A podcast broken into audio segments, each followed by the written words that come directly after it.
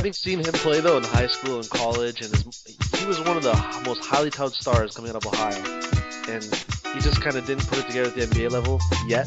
But the talent and the potential is still there. It's so hard to say goodbye to yesterday. I miss. I'm gonna miss James Johnson.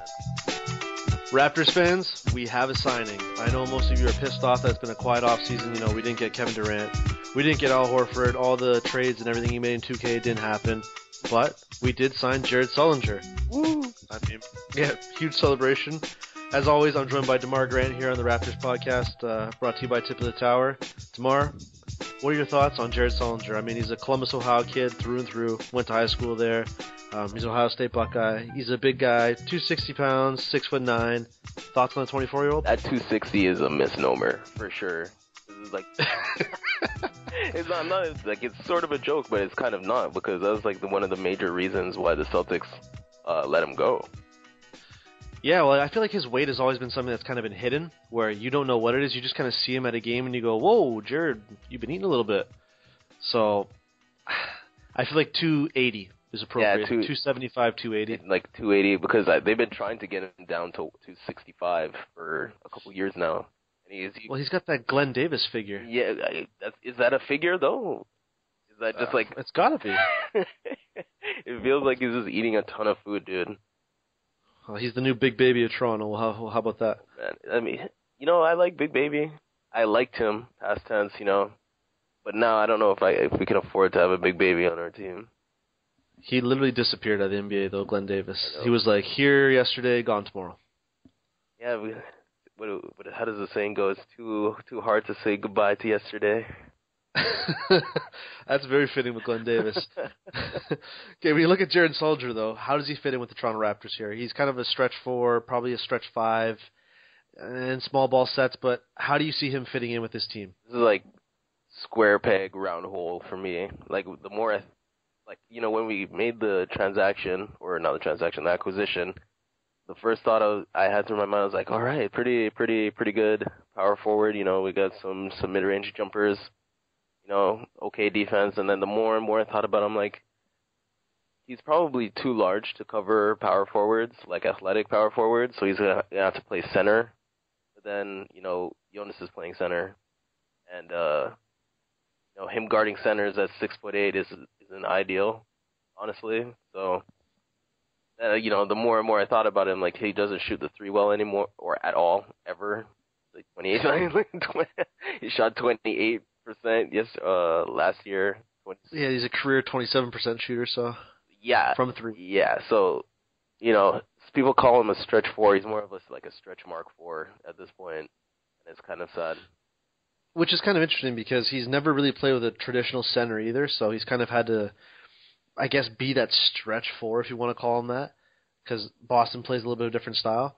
But in Toronto now, he's going to move over and play with two traditional centers. It's either going to be with Jakob Poeltl or Jonas Valanciunas, and I don't know how he's going to adjust to playing with those guys. Maybe he'll get more open looks and less uh, responsibilities on the glass. Like he's a good rebounder, but playing with. If he gets less That's what I responsi- if he gets less responsibilities on the glass, that's actually a problem because that's his like one of his best That's his assets. strength. Yeah, he has like that's why I kind of found him as a weird fit. he has like those baseball glove mittens. You know, like every time the ball comes off the rim, it feels like it comes straight into his hand. Yeah. So I just Well, Brad Stevens had some interesting things to say about him though when uh, on losing him. mhm.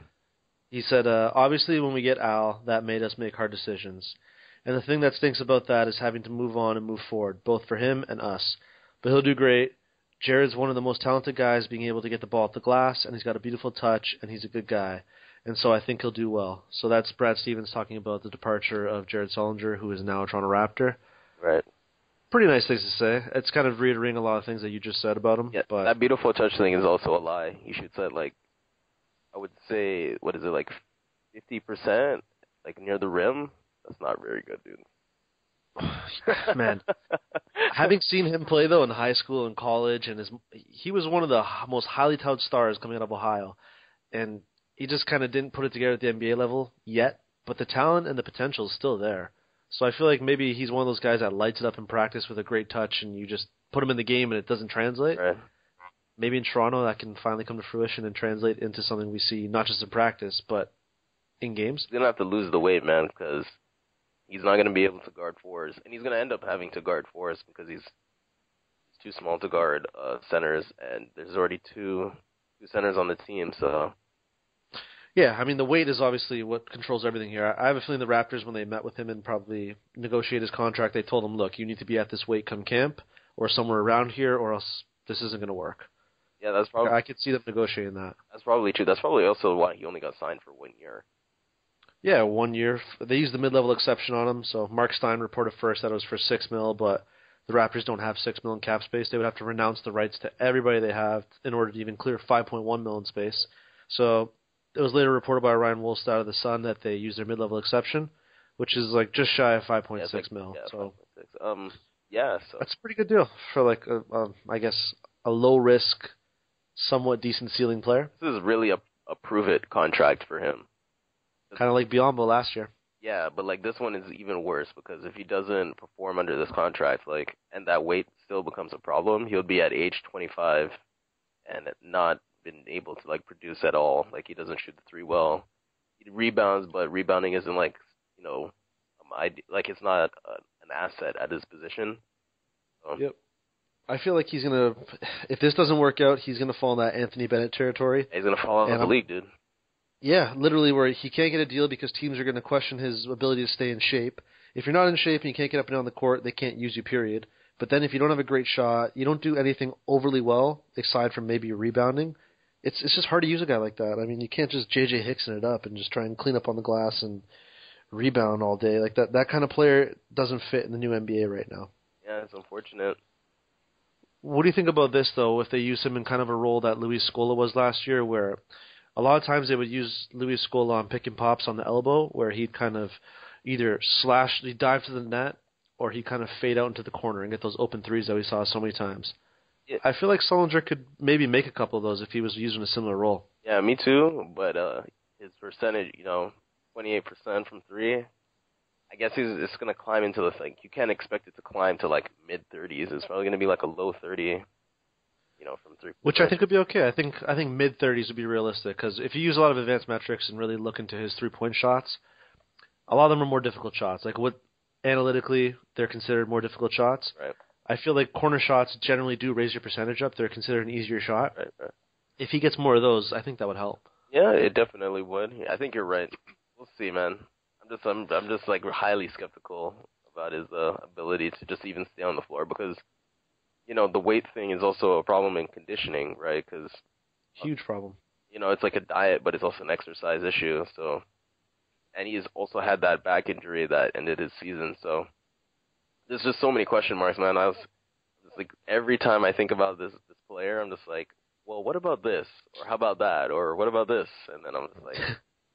you just make a mistake, and but it, it's kind of hard to make a mistake mistake at this point because free the free agency class is like severely diminished and pretty much the only person left out there. See, that's the thing when I look at what Masai Ujiri did here, waiting for teams to kind of get in this RFA trouble where they have to decide who they want to keep on the roster. Obviously, Boston was one of those teams that teams had highlighted to watch. A guy like Jared Sullinger, if they would have done this earlier, Boston, he would have got anywhere from eight to twelve million dollars on the open market, just based on the way guys were getting paid. To get him at one year and five point six mil, yo, the Allen, fantastic value. Yo, the Allen Crabbe contract. It's huge. I love it. Tyler Johnson, man. Yeah. Tyler Johnson, like. Yeah, exactly. So you know, this is a pretty good strategy by Masai. I don't know. Usually. Yeah, yeah, yeah, as usual. But like, I don't. Yeah. Let's just say he he planned this and give him some credit for it, but you know. I think most definitely he did. I. He's never been a guy to listen to the fan noise about how they need this, they need that, we want this. Like this whole talk about no confidence in Masai look at this year's free agent class. I know this is something you and I have talked about numerous times off the air, where it's like, look at this year's free agent class. There's 30 teams vying for Kevin Durant and Al Horford. Next year, look at all the free agents oh, available. it's so tasty. It's way better. You might as well keep the flexibility, and if you whiff on the big names, which the Raptors generally do, the second tier guys are pretty damn good. I mean, Gordon Hayward is considered like the sixth best free agent next year. Yeah, he's really good, man. Yeah, so I don't know. Speaking of free agents, though, somebody who left the Raptors in free agency, um, actually somebody who took the time to speak with us at Tip of the Tower here on Friday night at the Crown League is James Johnson. The James Johnson era is done in Toronto. arguably the most polarizing player in this roster last year, especially amongst the fan base. He's no more. Your thoughts on uh, JJ heading south to Miami? I'm gonna miss him mostly because of uh his one dunk in Detroit over Andre Drummond, he that joint back and banged it on him. That was a le- Yeah, that was that's the thing. It's kind of like a legendary moment just for him in general, but it's also like pretty iconic for the Raptors. You know, it's just like one of the. it seems like Toronto is like becoming this place known for dunks. You know, like Vince Carter, Terrence Ross, DeMar DeRozan, James Johnson. It's just like that's what we do in Toronto. We just dunk on fools. Yeah, we've had some really athletic guys come through here and just really throw it down. So Yeah, man. I do feel like he was a bit disappointing, underwhelming, mm, dare I say, underutilized, as he said. I just feel like there there was a lot left to be desired with James Johnson. Would would that be fair to say? like what? Well, we look at him; he has the tools, right? I mean, he's got length, he's athletic, kind of a non-shooter. But when you look at a lot of things that he had, if he could have just somehow developed into a D and three kind of guy, which is I think a lot of people were hoping for. That would have been great. Like you just look at him physically and you go, okay, this guy has all the tools you'd want for the new NBA. Yeah, but you said it just it never panned out. said it non-shooter, bro. Yeah, I know, I know, and I feel like that's why there's so much that was to be desired with him because he just he had everything but that. Yeah, man. So you you need to have you need to you just need to be able to shoot now. Like it's just like an impossibility to exist in the league other than a center to be like a, a productive player on a playoff or championship team if you can't shoot. You have to be able to shoot. Yeah, uh, you got to at least have, I'd say, You got to shoot at least it from at least from mid range. at the very least, and on a on a roster construction as a whole, I think you need at least seven guys that can shoot the ball. Yeah, I'm not talking like forty percent here from like three and you know but they have to. mid fifty percent shooters, but they got to be able to stroke it a little bit. yeah, they just have to be able to to shoot it away from like outside of the paint. Yeah, just make defenses respect you. Yeah, that's pretty much it. And he has he just wasn't able to do that. So that's why you know we have that that you know that dunk is kind of a testament to him not being able to shoot because I'm pretty sure that dunk was off of a closeout where he couldn't shoot the ball. yeah, it was. It actually was. That's exactly what it was. Right? So and it's yeah, it's kind of like it's funny how the two things that encapsulate his whole, I guess, two-year tenure here with the Raptors was that dunk, and it was his tweet where he said, you know, I'm mood underutilized. mhm. That was like really him in a nutshell. Although I feel like his role that he played this year when he basically got stapled to the bench as a leader with the young guys, Right. I feel like that kind of went.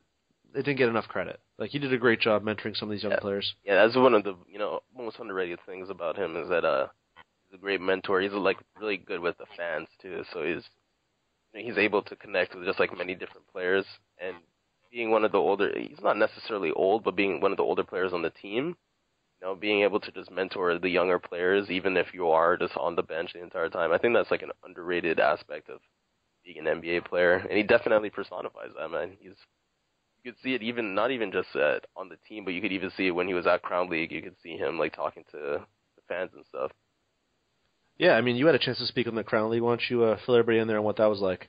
it was pretty cool, man. It's uh, you know, I first on it, legitimately my first time personally speaking to an NBA player, right? And when I was speaking to him, it didn't feel like he was um, an M- like he didn't feel like he was outside of outside of who we were. Like we were just like two people talking about basketball. You know, it didn't feel like he was uh some sort of some sort of dude that's just doing this as his job. He like he really enjoyed being there at Crown League just to to support the city in general, see the fans. You know, the fans are cheering him on. He was play- he's kind of he's kind of pandering to them a little bit. It was pretty awesome. Oh, most definitely he was.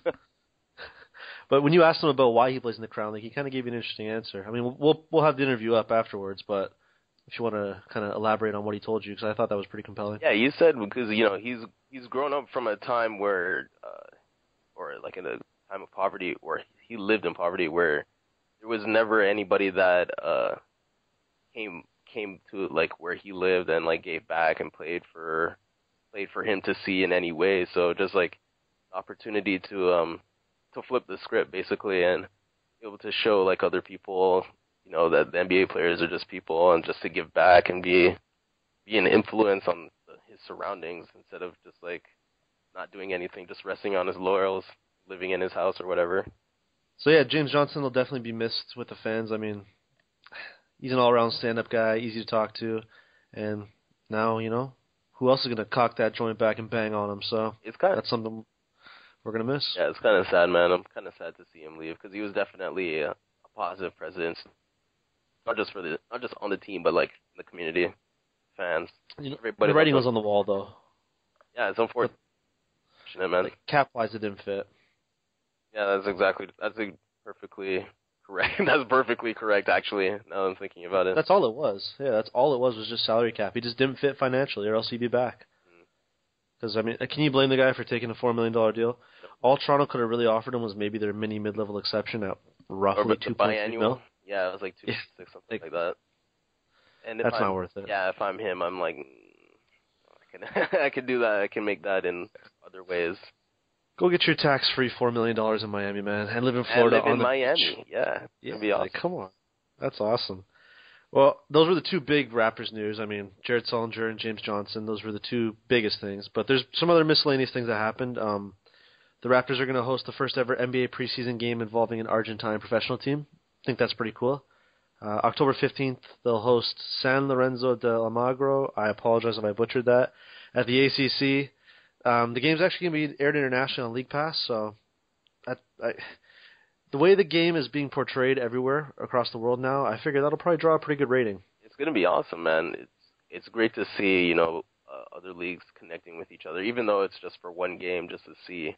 You know, it's like a, a way to test your mettle to see how the two teams uh, line up against each other. Yeah, I can't wait to see Norm Powell just kind of go off in the preseason on him. I mean, the way he's playing in summer league, he'll probably annihilate them. But they do have one player who was a former NBA player, and he might have had the best hair in NBA history. That's Walter Herrmann. Yo, I think you're you're underrating him a little bit, man. He has a bunch of accolades. He's a champion over there. You know, he was also the second. He was second team.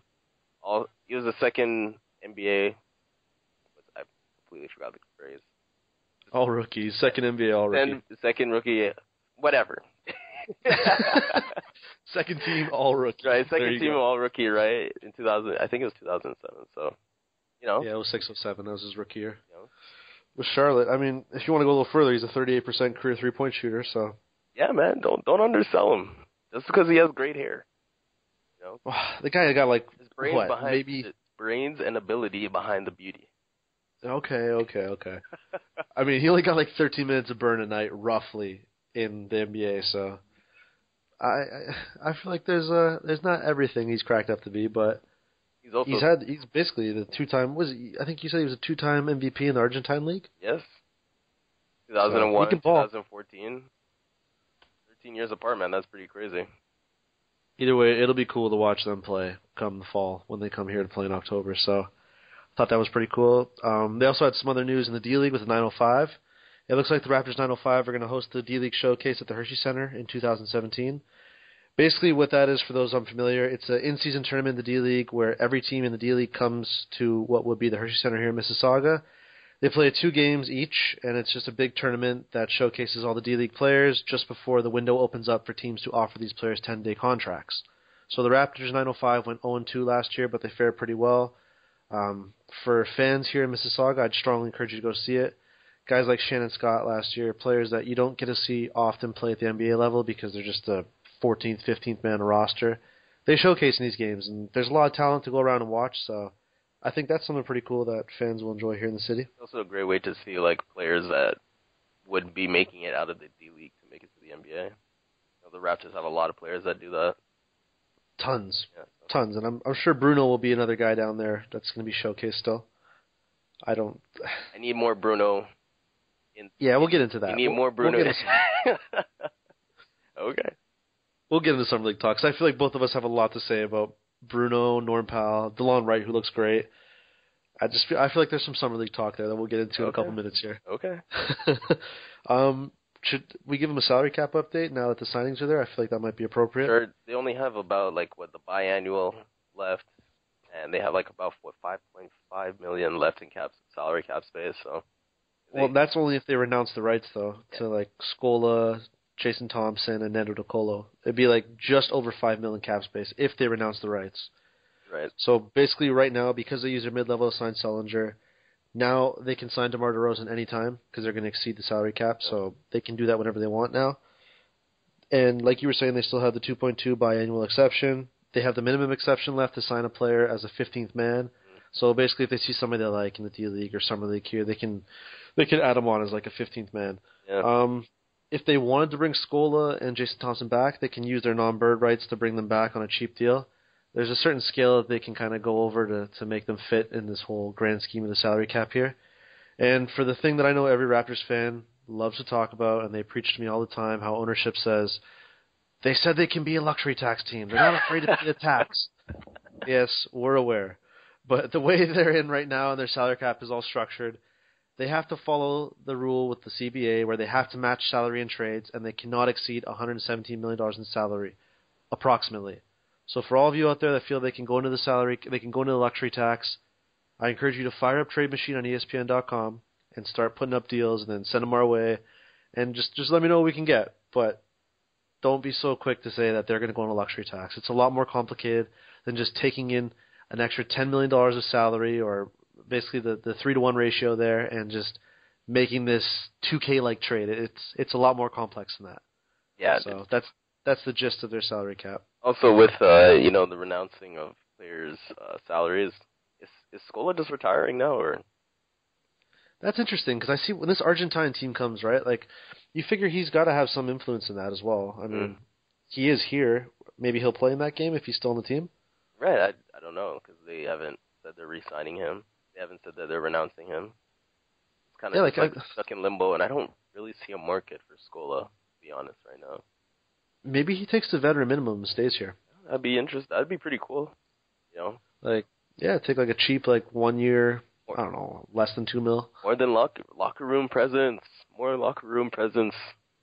Yeah, maybe he's a guy that could really help Bebe, Bruno, the young guys, kind of replace what we were saying James Johnson was doing. Yeah, I mean it's completely different like character. like, Yeah, it's way different. James Johnson's totally different. Scola's like more.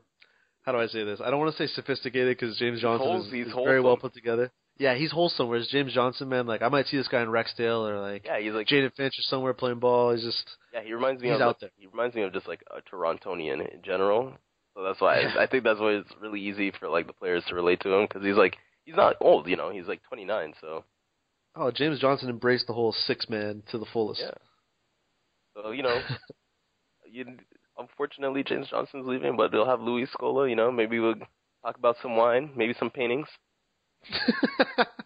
yeah. Okay. Speaking of like the way he is more wholesome, he did a pre- pretty cool thing last year. Um, it was in the paper. They were talking about how when he first came here with his family, they weren't very familiar with Toronto and the GTA, and then he realized how big it is. So what they would do on their off days or their off weekends is they would kind of get a map of the GTA and just pick random places, and all of them would get in the car as a family and just go check out these places.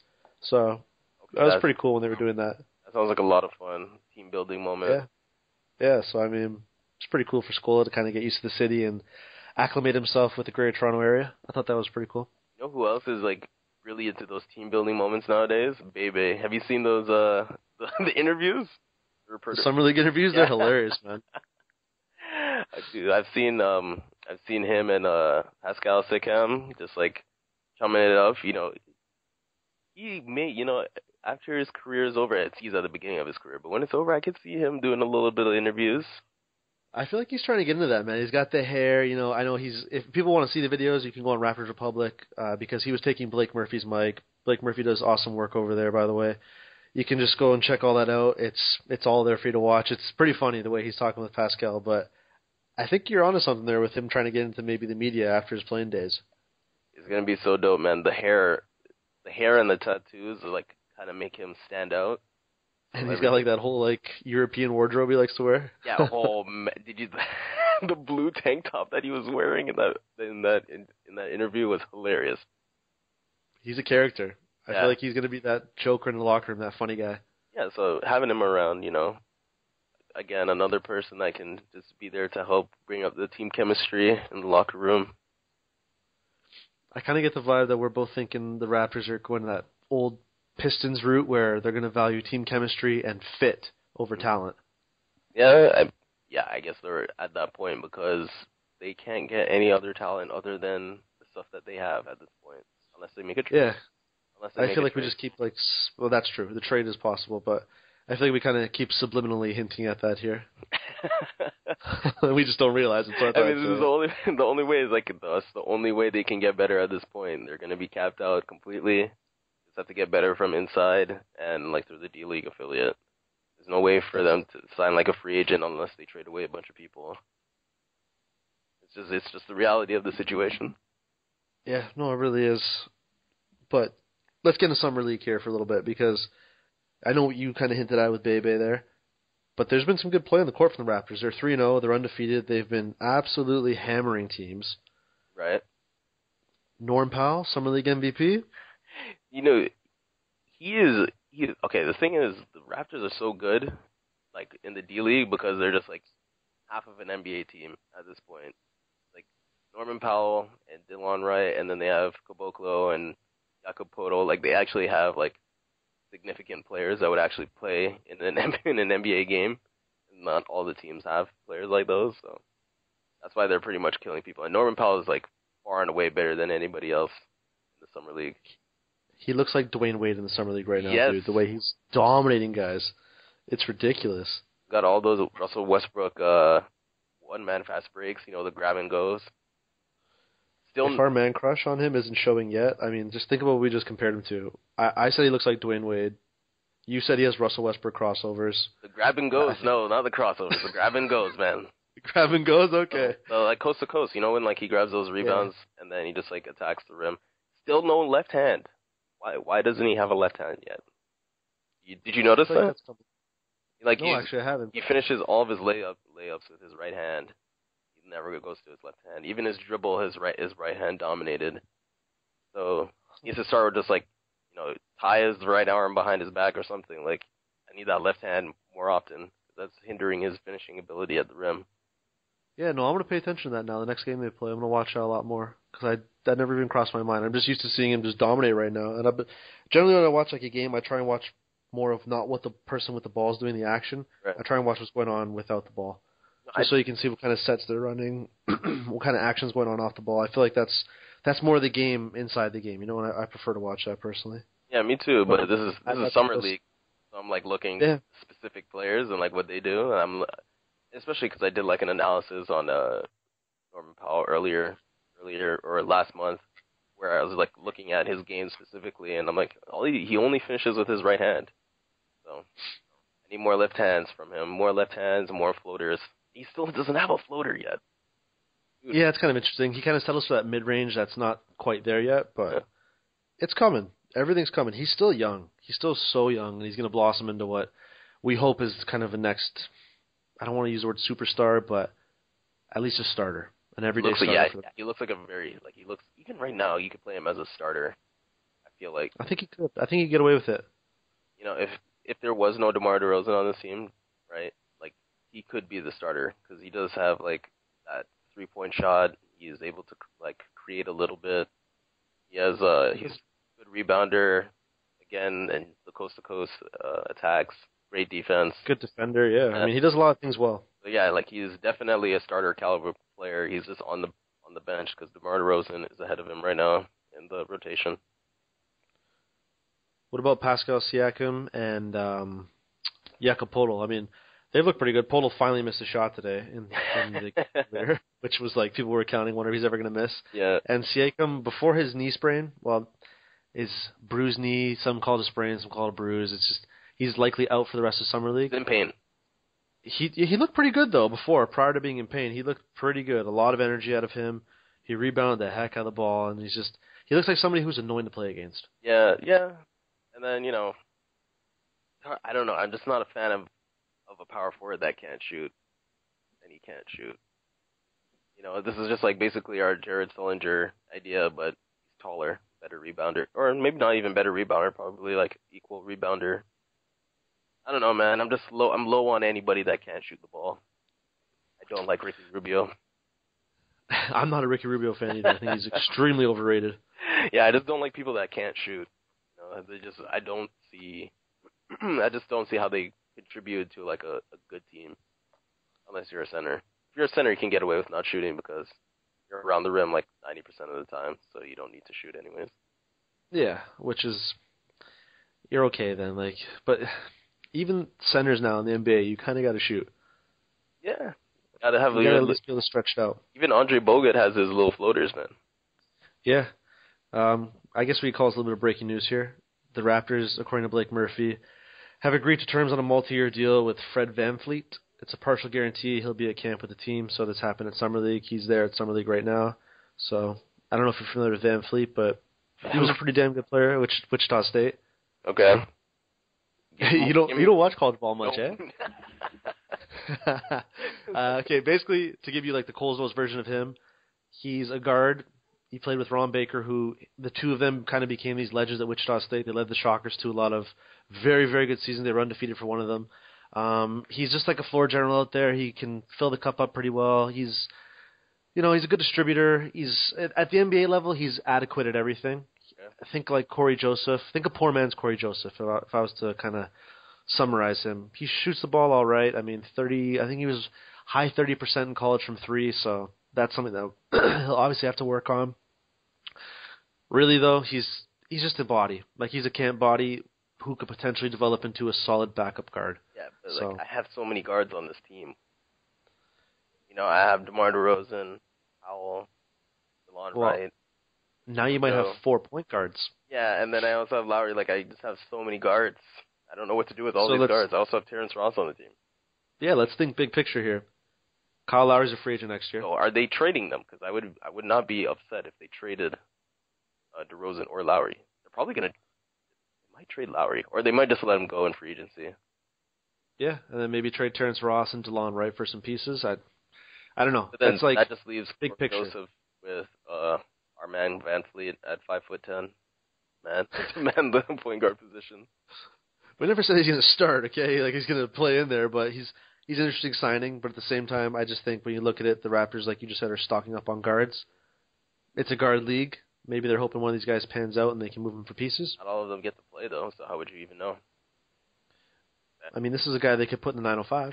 Yeah, let him thrive there. I guess so. Yeah, but then you know if he is like if he breaks out in the 905, then he still has to play over three other guards or at least two other guards to get significant minutes. So, all right, it's, Yeah. I know it, it sounds like a great idea in concept. It's like yeah, I'm just gonna stack up all these guards, right? And if they're good, they're good. But like, how do you even know if they're good if you never get to play two of them? Well, I think this is the last guard they're bringing in because, like we were just saying, how many more can they bring in? So, All right, I'm not I'm not upset at it, man. I'm just Me neither. I thought it was just interesting piece of news because VanVleet was in certain parts of you know Middle America. He is kind of a folklore legend in college basketball, just because of the way him and Ron Baker were at Wichita State. They they brought little old Wichita State up to be this perennial top 25 ranked team, and that that gets huge merit from them. Yeah. No, the thing is about you know Masai Ujiri is really good at picking picking up like young talent. That's probably Yep. one of his probably his best attribute as a GM. Him and like Sam Presti are very good at that. Very good, very good. They always get they always they never seem to whiff on young guys that other teams would just be like, eh, they'll scoff at them and just kind of overlook them. Yeah, they're at least good, you know. Yep. All right. Any so other thoughts on summer league? oh, oh, oh, man. Oh. Ben Simmons, bro. Are you seeing the passes? Tell me your Yes. Oh, buddy. Ben Simmons has been filthy. That's, but this is things that we saw in college, and now he's playing better players. Yo. It's just like this is amazing. He is gonna yo. I'm not even joking. This guy's gonna. Be, I honestly believe he's gonna be a superstar player. Oh, without 100. question. This guy. I'm watching him pass the ball, like only you know point guards make those passes, but you know who else makes those passes? Yeah, you gotta say LeBron James. LeBron James makes those passes, and this guy looks exactly like he plays exactly like LeBron. He even doesn't He's got the same body. same body. Similar He's body. taller than LeBron. Right. His de- the only thing that is a problem right now is his defense is absolute like just like what I don't know what he's He looks disinterested. I don't I don't know what he's doing, and he has the he has the tools to do so because he's pretty fast. You know, he's got the Yeah, he's got the arms. Yeah, so lateral qu- quickness, getting the stance. I think he could be really good on defense. Plus, he's also six ten, so that's pretty good too. So he'd probably be good be good defending the rim. I think he'll fix that. Yeah, and then just the jump shot, man. If I can even just get mid rangers from him, like seriously, a superstar player. I would if I'm Sam Press or not Sam Presti. If I'm Sam Hinkie, I'd be pissed. Absolutely. Well, maybe he was right. This is what he was like his whole plan, right? yeah, but he, tank, tank, tank until you get number one. yeah, but he's not the GM anymore. You have to resign. Oh yeah, no, it's Bryan Colangelo. Absolute BS, bro. Okay, what about D'Angelo Russell and his over-the-top celebration for hitting a three in summer league? Ice in my veins slash I shoot heroin all day. yeah, that's fair. His celly was ridiculous, man. I'm looking at this guy. I'm like, dude, you're in summer league. Just, I know it's a big shot. It's a game winner. LA's only three hours away from Vegas, so I'm sure a lot of Lakers fans were there. The lower bowl was filled up, but you know, Yeah. you- you're still in summer league, man. the you know it was a pretty good game. I watched it most of it because I want to see Ben Simmons play because I like like the way he plays so much. Um, yeah, the his jump shot it looks bad, dude. Like just the form on it is just it's so bad. Shoots It's erratic. It's everywhere. just like jumps straight up and like he kind of just like flings his hands forward, shoot the ball. I don't know. I don't. Hopefully they fix that because he's not a good shooter at all, and that is his form is definitely contributing to him being a bad shooter. without question. And I hate to harp on his post game here because I know he's still a kid and everybody always backs him up and the whole snitchgate thing and all that. But did you see when he was talking to the reporter at the end of the game and he asked Oh, him man, how he played and his response? You know, his problem right now is going to be maturity. I think that's like a serious problem for him. Serious problem, especially being in LA where the media is just all That's the time on the all Lakers. over him. He, they, Yeah. they need to get like some sort of uh, veteran guy there just to like, so not even calm him down, but just like to show him the way. He needs a Yoda. He needs to be babysat for a little bit, dude. Let's be honest here. Like he's gonna get the Dez Bryant treatment in Dallas, where they had to have security around him all the time, and you know somebody there to mentor him. It's just just they got their work cut out with him. Talent's there, talent's all there, but he's got a lot of head case issues he's got to resolve. on his a great mentor for him would actually be James Johnson. Like Well, that can't happen now, but yeah. no, he's he only be- there. He's only in Miami for one year, dog. He can make it to the Lakers. By then, though, if you're the Lakers, you expect to take steps forward in progression where you don't want to be still rebuilding. You know, in the Lakers' minds, they're getting Durant and Westbrook Not next year. getting Durant. There, no, I know they're not, but don't tell Lakers fans that. In their minds, Oh, they're thrilled that this whole they league think and they're the- getting Westbrook for sure. Yeah. They're not getting oh, West. Oh, they got Westbrook, They think they're going to have D'Angelo Russell, Russell Westbrook, and Kevin they would have to trade D'Angelo to get Russell. Like they'd have to trade D'Angelo and probably Ingram, and probably Larry Nance. They'd have to trade a lot of people, man. I don't. If I'm the Thunder and I'm trying to trade away Westbrook, asking for a king's ransom. Of course. I mean, look what they got for Ibaka. I would expect nothing less than a king's ransom. Exactly. Maybe Like even, if they ripped off the Magic, then they could do it again. maybe even give Boston a call, even though that that seems like playing with fire. Danny Ainge, Yeah. Danny Ainge is a shifty, shifty GM. Yeah, Denny.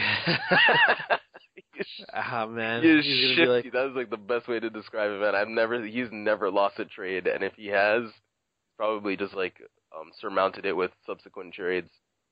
Like he just like this is true. is absolutely kidnapped the Nets' future. Well, he's armed with all their picks now coming up, so it's kind of like, uh, what do you want? Yeah. You want three first rounders here? Oh my goodness, dude. That Brooklyn first round pick next year, unprotected that they own, Mm. is going to be the key to everything at the trade deadline. That's why the the Nets are really making a push to sign all these other players because they're they're gonna lose the pick anyway, so they're just trying to be good. Yeah, that whole city like of New York right now, when you look at Manhattan where the Knicks play and Brooklyn where the uh, the Nets play, it's an albatross. They have both have bad teams. They have no assets in terms of like picks or even like cap space to make moves. They're just they just suck. They just are what they are. They got Derrick Rose though. Bad for fan bases. Yeah, I don't want to hear another Knicks fan, man. Like you're not going to be good. They got year. Derrick Rose.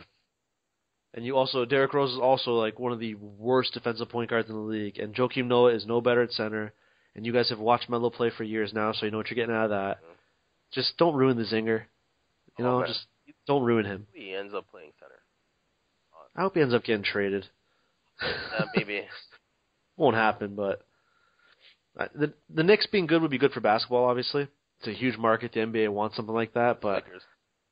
yeah, the Lakers too. I just I just don't see it happening anytime soon. Yeah, me neither. Which is unfortunate, sort of. I don't really like the Lakers. Laker fans come at me. I'm not afraid. I'm not afraid. Listen, Lakers Nation is sleeping right now. Yeah, well, that's actually, But once they're good again, they're gonna come out in full force, man. They're a big bandwagon team. uh, man, we'll see. Hollywood, all the flair, you know, they'll, they'll come out when they're ready. They'll come back when they're ready. They're on the beach right now, man. They're surfing. Yeah, What do you want from them? watch their basketball teams, man. no, you can't. It's god awful. Yeah, the Clippers are all right Yeah, the Clippers are okay. You know, until they play the Warriors. summer league, the Brandon Ingram, dude looks like, like he, physically, he just looks like Kevin Durant. Like he looks like a stick figure on the court. Minus all the shooting and everything that Durant has, yeah. That's why I But- said just like physically. Oh no, yeah, I totally agree. Physically, he's he's kind of like he, he kind of looks like Gumby, man. He does make Durant look thick, Yeah. if that's possible. Yeah. Um, he could shoot though, which I appreciate. yeah, he was good at Duke. He had some some great games at Duke, but shoot, and he has a ton of tattoos. tons, which is like a common thing now. I feel like it's a prerequisite in the league.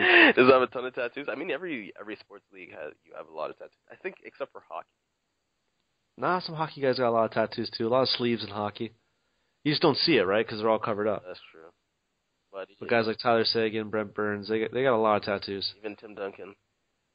Yeah, even Tim Duncan, the most wholesome player, arguably, of our generation. Yeah, he has a huge back tattoo of like a pan, Yeah. just like a panther or something. Well, Kevin Durant has tattoos. He's got the business tattoos. Yeah, all under his like uh his jersey. His jersey. Yeah. Yeah, so nobody's safe. Everybody's tatted. even Lionel Messi. Sorry, sheltered white parents. Everybody has tattoos. 'Cause that's really what it is. I always get a good chuckle out of that. Yeah. Tattoo. Well, how's that gonna look when you're older? I'm like, yeah, it's just Everybody has has some sort of tattoo at this point. everybody. Well, on that note, I think we'll wrap this up here. Yeah. I'd like to thank everybody for listening. As always, you can subscribe to us on iTunes at Tip of the Tower. You can leave us a review on there as well. You know, let me and Demar know how we're doing. Also on the other shows, let Ryan, let all of us know how we're doing.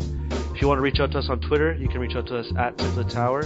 You can also reach out to us on Facebook at Tip of the Tower. You can reach myself on Twitter at Chris Okrainetz. You can reach Demar on Twitter at Demar J. Grant. And thank you guys for listening. Enjoy debating the signing of Jared Sullinger and the farewell of James Johnson. Take care, Raptors fans.